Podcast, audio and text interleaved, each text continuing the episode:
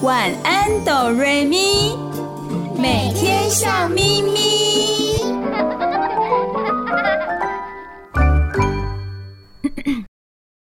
准备好了吗？我们要开始喽！预备备，开始。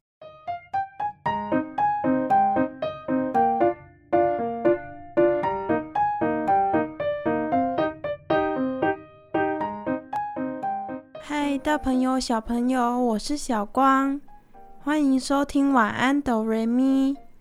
每个礼拜天晚上九点到十点播出的节目。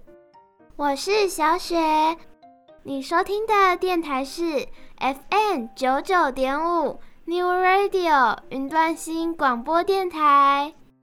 嗨，亲爱的大朋友、小朋友，我是小雨，欢迎你们一起收听今天的晚安哆瑞咪。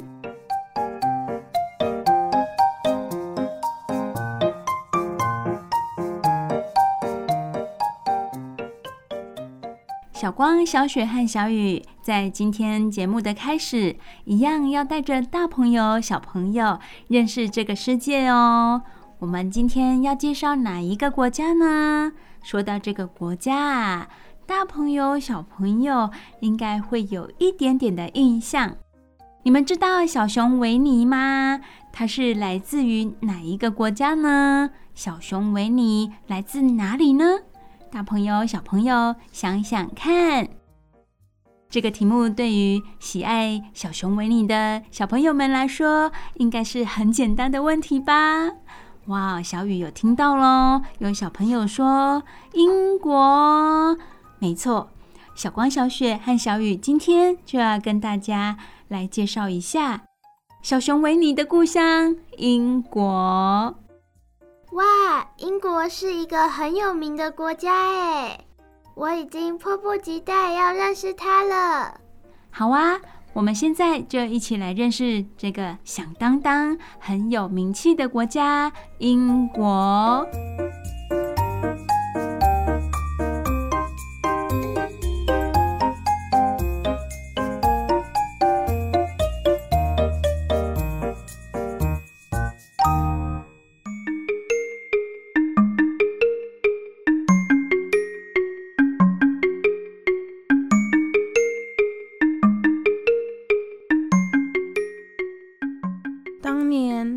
国王法鲁特在岛台流亡期间，曾说过一句话：到了二十世纪终结时，世界上将只剩五个王，那就是扑克牌上的四个国王和英国女王。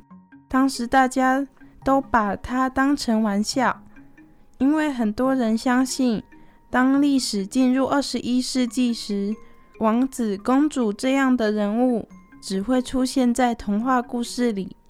原来那个时候，埃及国王就有这样的预言哦。可是大家都不相信。半个多世纪过了，法鲁特的话也渐渐被遗忘了。但英国依然是女王的领地。除了英国、西班牙、瑞典。摩洛哥和日本的王室也还存在，但英国王室始终独领风骚，吸引全世界的目光。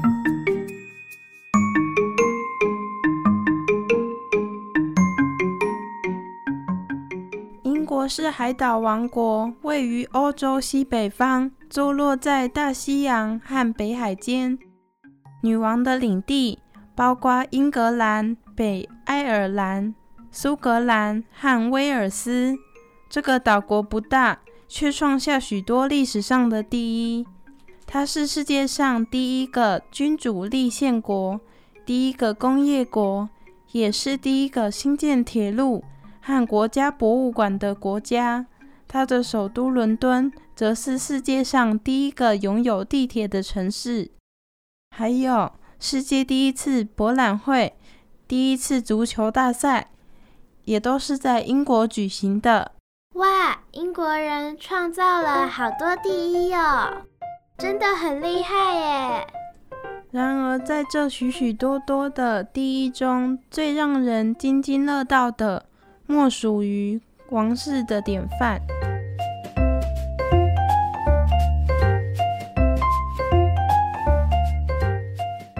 关于王室的典范，我们大家可以好好的去了解一下哦。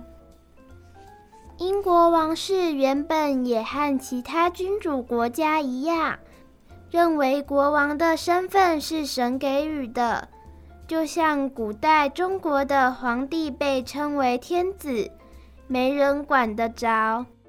不过，在西元一二一五年，英国的约翰王签下大宪章后，民主宪政开始运作了。这个约翰王呢，他不是心甘情愿的，他其实是被逼迫的。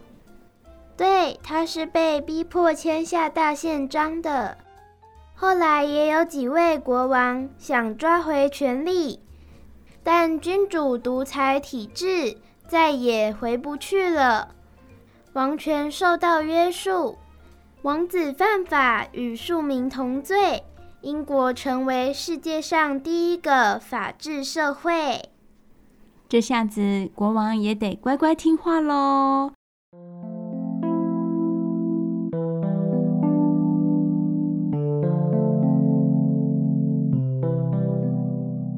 小雨先来插话一下哦，我要补充的是英国历史上的女王，我们一起来认识一下。英国历史上的女王并不多。政绩却都令人印象深刻。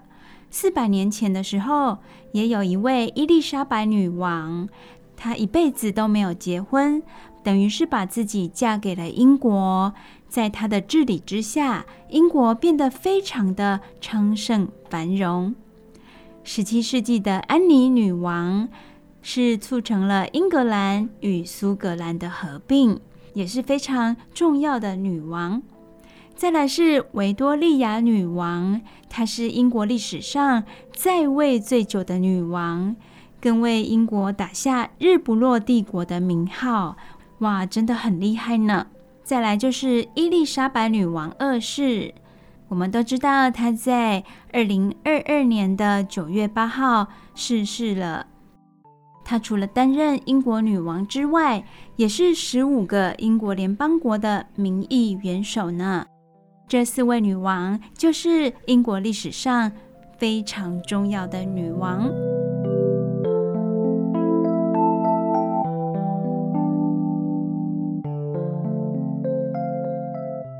我们常常听到的“日不落国”，大家会把英国称作“日不落国”，这又是什么样的由来呢？为什么可以日不落？为什么对英国来说，太阳不会下山呢？受法律规范的君主想必不会开心，但却避免了像法国国王被送上断头台的下场，或俄国王室被驱逐出境的革命风潮。英国唯一的一场革命发生在十八世纪，那一次没有推翻任何政权。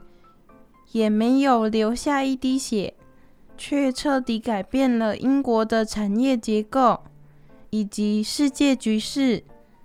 那就是历史上重要的工业革命。工业革命不仅让英国变得富裕，也让英国成为当时最大的武器制造国。一艘艘英国战舰开始在海外寻找猎物，很快的。印度、澳洲、南非都成了英国的子民。中国是当时唯一能与英国并驾齐驱的，但一场鸦片战争把中国强大的假象撕破了，英国也开始把触角伸进中国。到了一九零零年，大英帝国拥有全世界约四分之一的土地，难怪英国人会说。在我们的领土上，太阳永远不会降落。哦，原来是因为它的领土太大了，横跨好几个洲，绕地球一圈都还能看到太阳，所以叫做日不落帝国。是啊，我们大朋友、小朋友可以想象一下哦。当一个人他有权有势有力量之后，他就开始会想要去拓展自己的领地、自己的能力范围。所以当时的英国也是这样想的哦。他们会想，能够拥有的越多越好。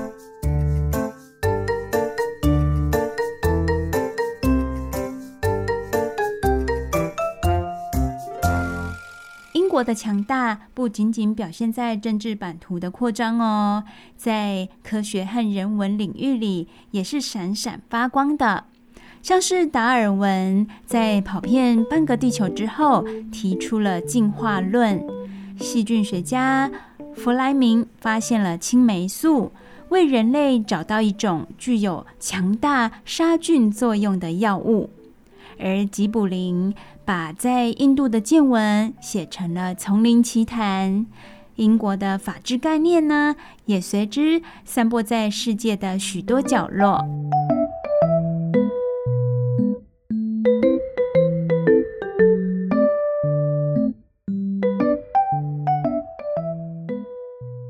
我真的只有用武力来征服这个世界吗？接下来我们来听听看，它还有什么样的力量哦。眼看着历史转化成一块块的纪念碑，很多人开始担心，靠着啃老本，英国很快就会穷途末路。不过，英国并没有沉沦，反而再度发光。这次，他靠的不是船坚炮利，而是如晨光般温和的文化力。早在五百多年前，英国的文坛上便出了赫赫有名的莎士比亚，之后又陆续出了许多响叮当的文学家，例如以孤雏泪闻名的狄更斯，写出《简爱》的勃朗蒂，《傲慢与偏见》的珍·奥斯汀，《动物农庄》的欧威尔等。孩子们喜爱的作家也不少哦。童话书中的小飞侠彼得潘、爱丽丝、彼得兔、福尔摩斯、小熊维尼等这些角色，几乎成了全世界孩童成长过程中的最佳玩伴。英国人曾自豪地说过：“宁可丢掉印度，也不能没有莎士比亚。”正因为有这样的高度，英国才能在失去政治影响力后持续发光。后来的《哈利波特》席卷了全球，伯纳斯里发明了网络，英国以另一种形式征服了世界。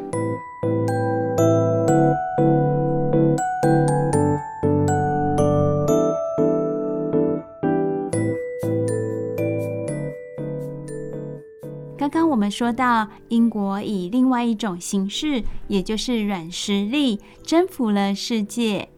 英国的软实力还表现在教育上哦。说到英国的教育，我们可以用六个字来说明它，也就是教的少，学的多。诶，这好奇妙，对吧？剑桥、牛津都是学子心目中的理想学校。每一年吸引了很多很多的海外学生，也培育出很多的精英。英国教育走的是精英路线，我们可以想象是一座金字塔，只有真正顶尖的人才能上得了高等学府。也因此，英国的大学里有一半以上都是外国学生呢。不过，不上大学并不表示人生就是黑白的。因为英国的职业教育非常的成功，对他们来说，学习一技之长比混一张文凭来得重要。英国教育的目的不是要让每个孩子都上大学，所以他们不会天天逼着孩子念书考试，而是在教授基本的常识之后呢，让孩子去发展个别的潜能，找到自己真正喜欢的是什么。说到英国的小学，英国的小学可以分三种。第一种是政府小学，也就是一般的国民小学。第二种呢，叫做独立小学，是基于宗教或特殊教育理念，由民间筹资兴建的，不受政府管束的小学。诶，很特别的是，他们多半是免费的哦，少数才需要付费。第三种叫做公立小学，虽然名字叫做公立，其实它是私立的，也就是传统的英国贵族教育小学。不管是哪一种学校，英国的小学都很注重体育课程，游泳、体操、球类都在学习的范围之内，因为他们相信，只有好的体能，才能真正达到学习的目标。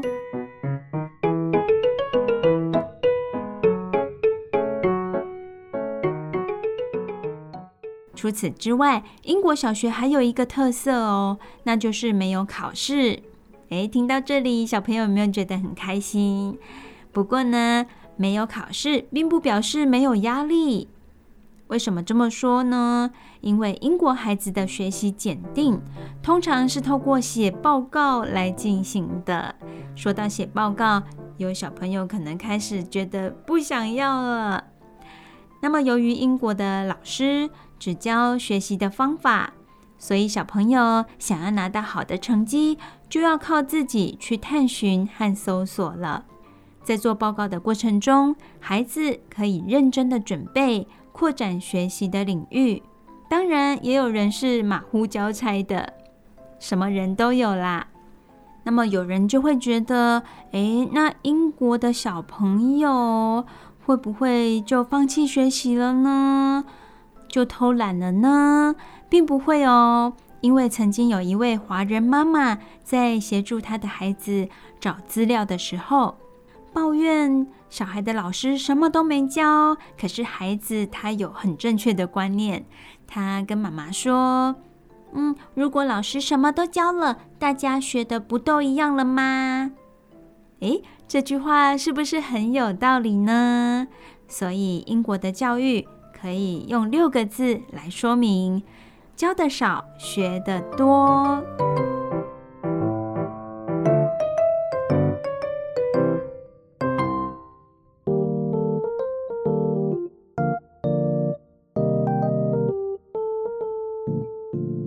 我想要跟大家分享，苏格兰的男生会穿格子裙哦，这个及膝的格子短裙。是英国北方苏格兰高地的传统服饰，也是目前苏格兰军队的制服。在苏格兰，男士在参加正式场合时，通常都会穿上这种短裙。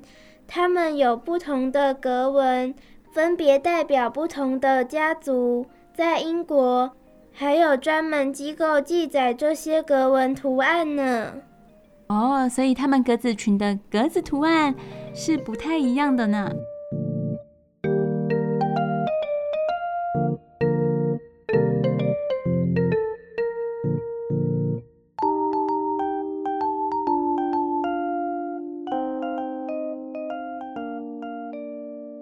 们对英国的印象还有一个很值得一提哦，就是雾都伦敦，有没有听过呢？大家总以为英国一年到头都是雾，雾茫茫的，景色看起来都雾茫茫的。那么英国的浓雾到底是怎么来的呢？其实英国的浓雾并不是天气造成的，而是来自层层的污染。泰晤士河也因为大量废水变成污浊不堪。随着大型工厂移向印度、中国，现在的英国除了秋冬之际外，已经很少看到雾了。更令人惊讶的是，泰晤士河再度出现了鲑鱼。哇，河水干净清澈了，鲑鱼愿意回来住了。天蓝了，和清了，代表着产业转型成功。英国不论是在设计、艺术、音乐、电影、旅游等方面都非常蓬勃，几乎随时都可以享受现场的艺文表演。想看戏，不管哪个城市都有常态演出的戏院。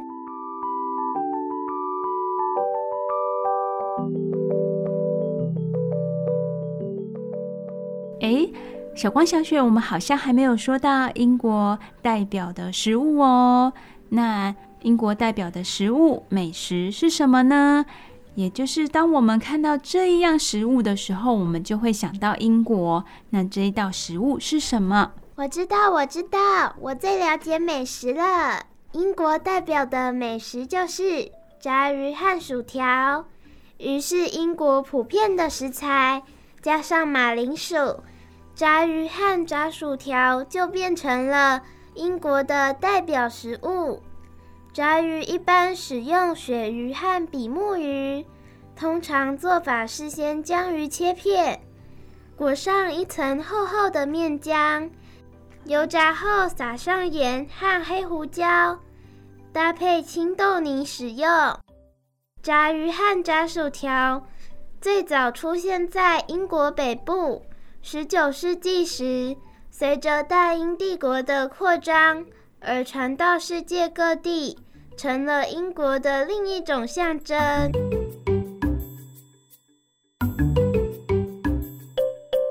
英国是现代体育的发源地哦。人类踢足球的起源很早，但将比赛规则确立是英国人在一八六三年完成的。此后，足球成为正式的比赛，并在大英帝国兴盛时，随着英国水手和士兵传到世界各个角落。此外，网球、橄榄球、板球、高尔夫球也都是起源于英国。撞球、乒乓球、拳击、滑雪也可以视英国为故乡。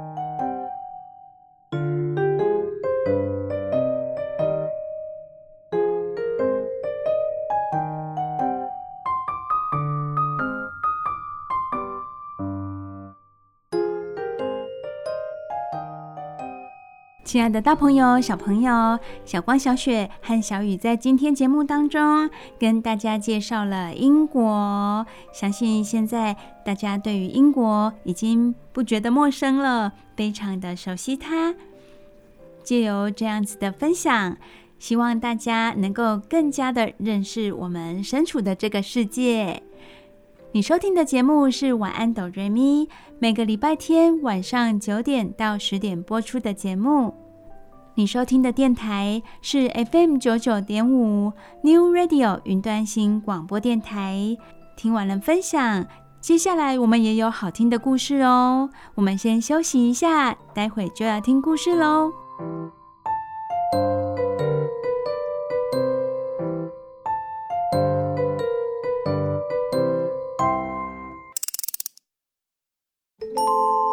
睡前小故事，大家来听故事喽！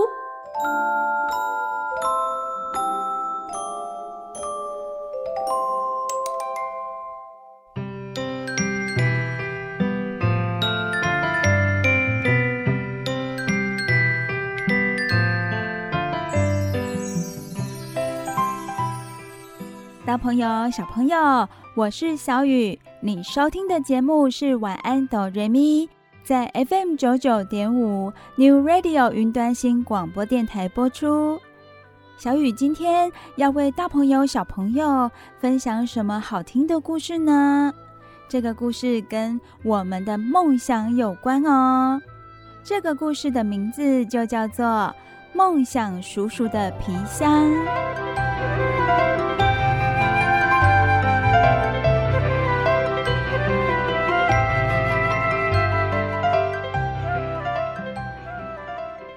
首先要为大家介绍一下绘本的封面。绘本的封面有一位鼻子大大的男生，他坐在云朵上面，手提着皮箱。头上戴着高高的帽子，看起来很像魔术师的帽子呢。他坐在云朵上面，往下看，看着地面上的房子，房子里面的人。这位先生应该就是故事的名字提到的梦想叔叔了。好的，大朋友、小朋友，小雨现在就为你们说这个故事喽。梦想叔叔的皮箱。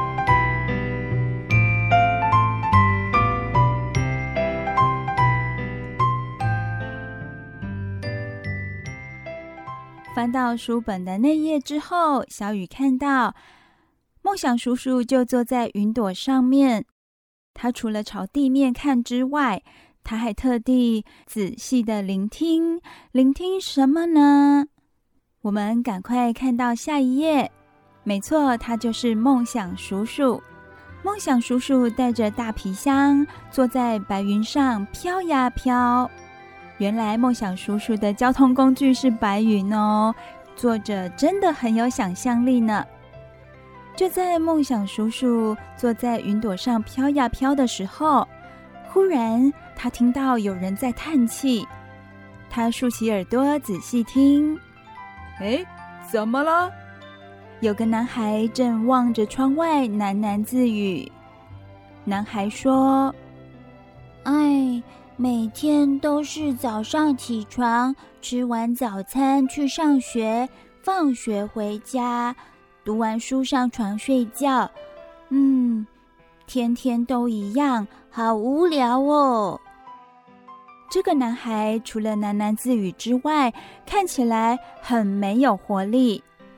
梦想叔叔很认真，也很仔细的听着小男孩说的话。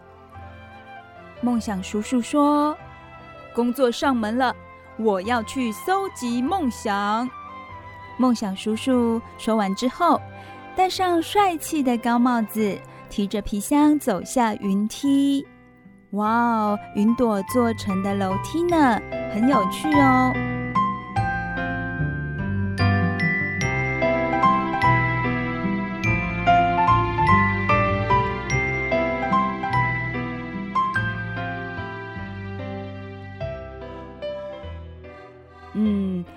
要先去哪里好呢？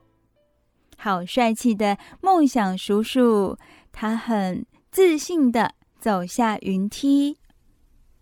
翻到下一页之后，小雨看到有一位穿着绿色制服的工人，他正在扫地。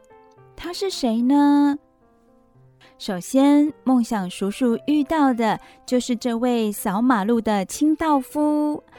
原来这位穿着绿色制服的人，他是清道夫。清道夫边扫地边想着，希望这条干净的马路能让路人感到幸福。哇，梦想叔叔有听到这位清道夫心里想的事情哦。清道夫的工作是负责把马路打扫干净。他的梦想是把街道打扫得很干净，让用路人感到非常的清爽，感到舒服以及幸福。梦想叔叔听到之后，他就把清道夫的梦想装进皮箱里。哦，原来梦想叔叔他随身携带的皮箱是用来装人们的梦想呢。而且，梦想叔叔不是随随便便的把人们心里的梦想装进皮箱里，他是有挑选过的哦。他觉得这位清道夫的梦想很棒，于是他把清道夫的梦想装进皮箱里了。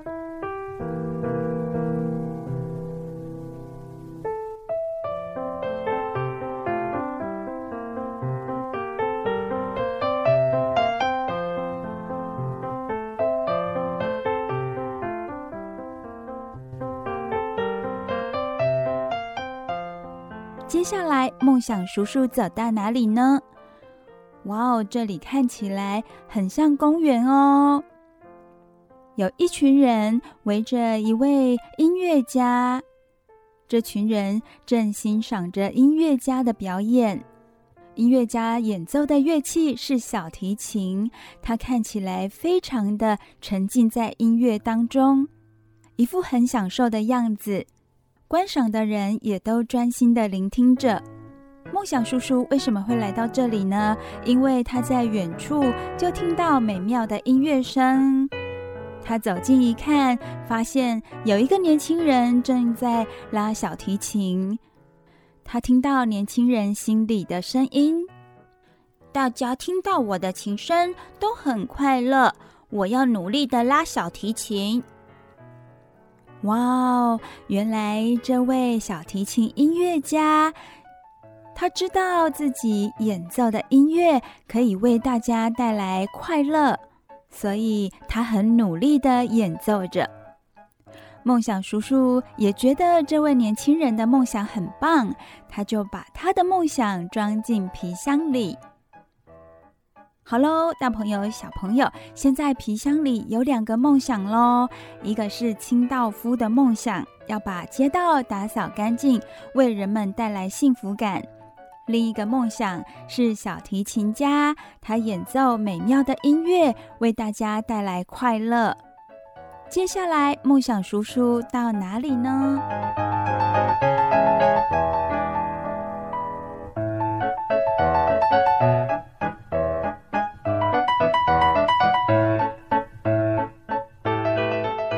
下一页之后，小雨看到画面上是一辆公车，公车司机笑眯眯的迎接着上车的老婆婆。看起来他非常喜爱自己的工作呢。梦想叔叔除了走路之外，他也会搭公车哦。他搭上了这一辆公车，公车司机很亲切地向每一位乘客打招呼。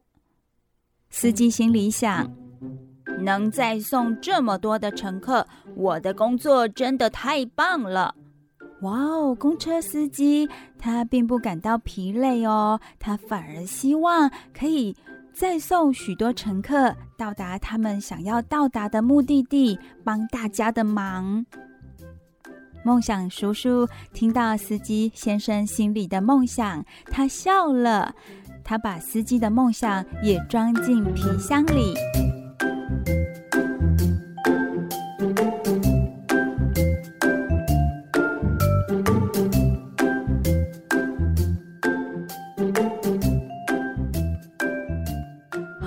梦想叔叔抵达了一间图书馆，他一边走进图书馆，还一边想着：不知道这里会有什么梦想。梦想叔叔走向沉醉在书里的小朋友们，小朋友们心中都各自有想法哦。有一位小朋友心里想着：跟历史有关的书真好看，我以后想当历史学家。另外一位小朋友心里想：“我以后要搭乘火箭飞向宇宙。”另外还有一位小朋友心里想：“我长大以后想当画家。”梦想叔叔听见他们的梦想，也赶紧把他们的梦想全部装进皮箱里。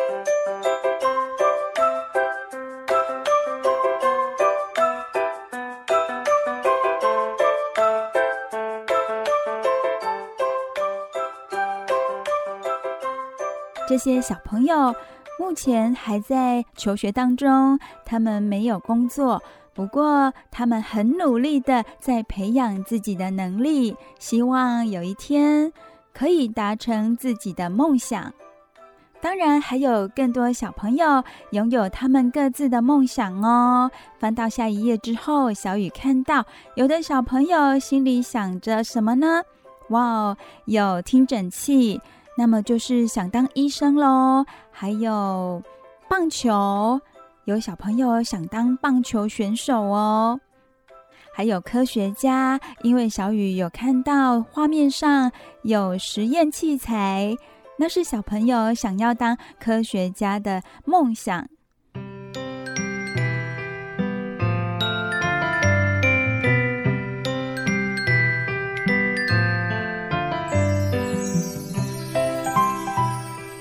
着，梦想叔叔走出图书馆，他遇到一位老师，老师带着一群活泼可爱的小朋友，老师笑眯眯的，看起来好幸福。老师想什么呢？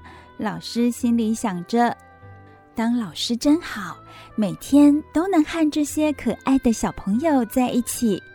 哇哦！原来这位老师他对于自己的教育工作非常的有热忱哦。看到小朋友开开心心的笑容，是他每天工作的动力呢。梦想叔叔听见了，也把老师的梦想装进皮箱里。哇哦！大朋友、小朋友，梦想叔叔的皮箱越来越大了，因为他刚刚装进了好多人的梦想。所以皮箱现在看起来又大又重的，梦想叔叔的手已经提不动了。他拿出了一个绳子，绑在皮箱上。他用拖着的方式拖着皮箱往前走。梦想叔叔说：“哦，好重啊，皮箱都快撑开了。”梦想叔叔很努力地拖着装满梦想的皮箱。亲爱的大朋友、小朋友，梦想叔叔为什么这么努力的到处收集大家的梦想呢？他到底想要做什么？大朋友、小朋友，别着急，我们先休息一下，回来之后，小雨再为你们说接下来的故事哦。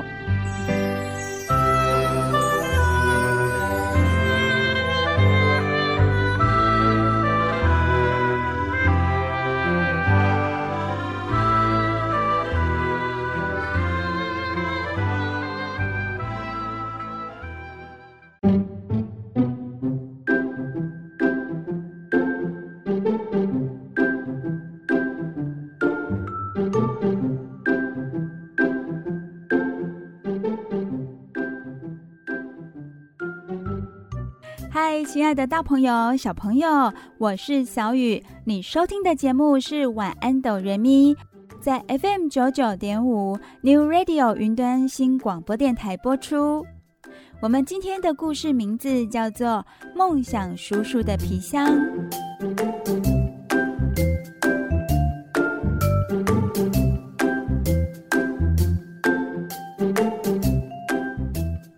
叔叔，他的工作是什么呢？他的工作是收集大家的梦想。有一天，梦想叔叔坐在云朵上，聆听地面上人们的声音时，他听见一位小男孩发出了叹息声。原来，小男孩他觉得自己每天上学、放学、做功课、睡觉，这样子的生活作息，让他感觉到很无聊。他不知道自己能做什么。听到了小男孩喃喃自语的牢骚之后，梦想叔叔就出发工作喽。他到处去收集梦想。他收集了哪些梦想呢？他收集了清道夫的梦想。清道夫的梦想是想要把道路打扫得很干净，希望可以为人们带来幸福感。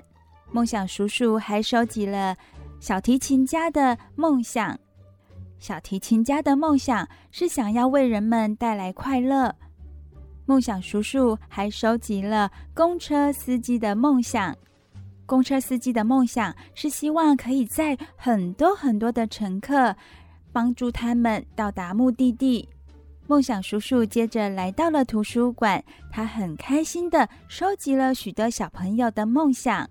最后，他还收集了一位老师的梦想哦。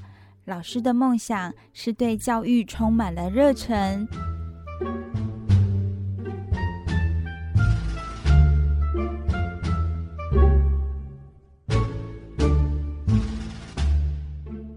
为什么梦想叔叔要这么努力的收集大家的梦想呢？他是为了要帮助谁呀？接下来的故事，小雨就要说给你们听喽。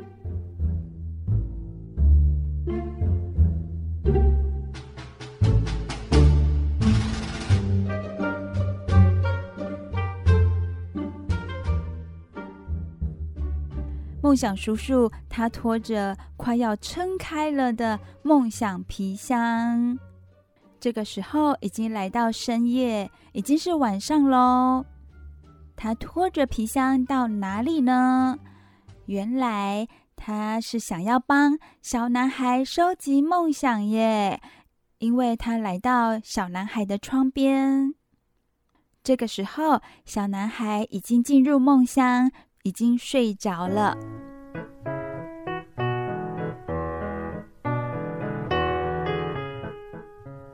梦想叔叔来到小男孩的窗边，轻轻的把皮箱打开，然后把皮箱里头的梦想全部倒往小男孩的房间。这个举动会为小男孩带来什么样的影响呢？翻到下一页之后，小雨看到这个画面很美哦。这些梦想变成了彩色的风，缓缓地吹进小男孩的房间，啪啦啪啦的，像星星般闪亮的梦想纷纷浮现在房间的上方。梦想叔叔说了一句话：“好。”我的工作完成了。这些浮在房间上方的梦想，全都变成了什么呢？变成了小男孩的梦。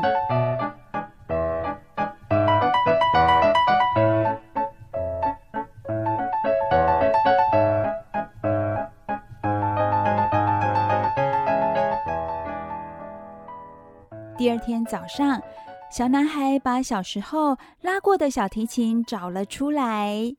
小男孩说：“昨天晚上我做了一个梦，我站在舞台上拉着小提琴，听众全都站起来为我鼓掌，感觉真的好棒哦！我想成为一个音乐家。”原来梦想叔叔为小男孩带来的众多梦想，让小男孩做了一个美梦。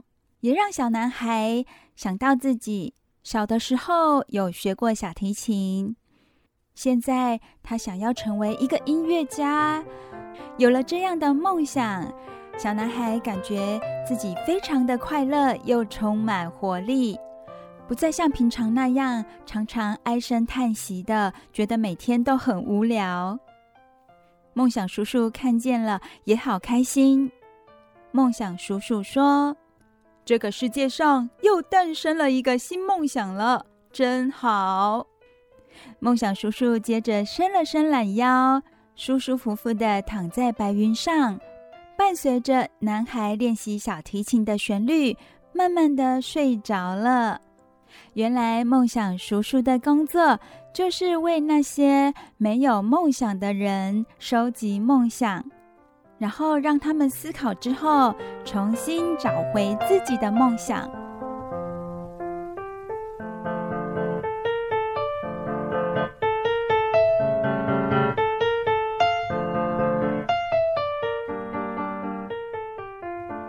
亲爱的大朋友、小朋友，梦想叔叔的皮箱这个故事，小雨已经为你们说完喽。大朋友、小朋友也可以想一想，你的梦想是什么呢？希望每个人都能拥有属于自己的梦想，而且这些梦想不能只是空想哦，要付出行动，有实际作为，付出努力，总有一天我们的梦想就会实现。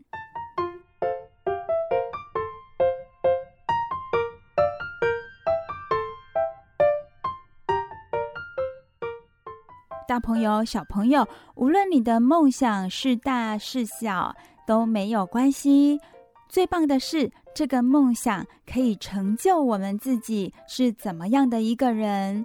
当我们有能力的时候，我们也可以帮助身旁周遭的人，为他们带来幸福和快乐。小雨跟大朋友、小朋友们一起加油！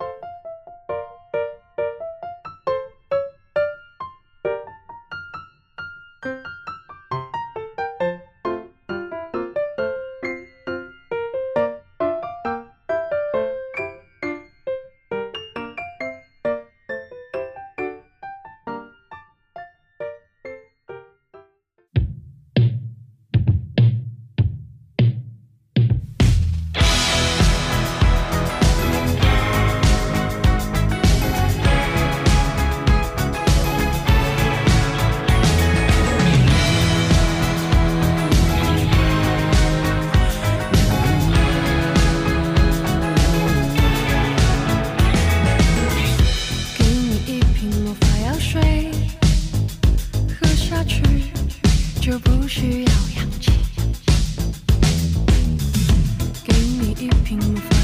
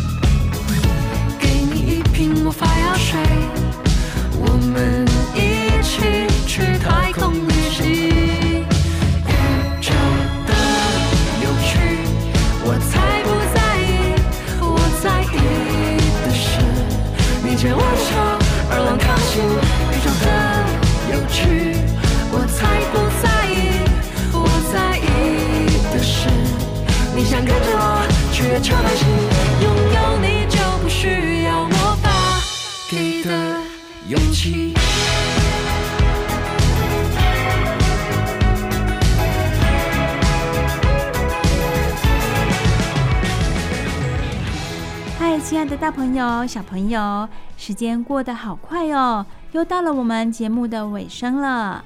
我是小雨，非常感谢今天大朋友、小朋友的收听。我是小雪，晚安哆瑞咪，在每个礼拜天晚上九点到十点播出哦。只要你今天收听了晚安哆瑞咪，接下来的每一天都会笑眯眯。我是小光，晚安哆瑞咪的节目只有在 FM 九九点五 New Radio 云端新广播电台才听得到哦。再一次感谢大朋友和小朋友今天的收听，大家晚安，拜拜！大家晚安，拜拜喽！大家晚安，拜拜，有好梦哦！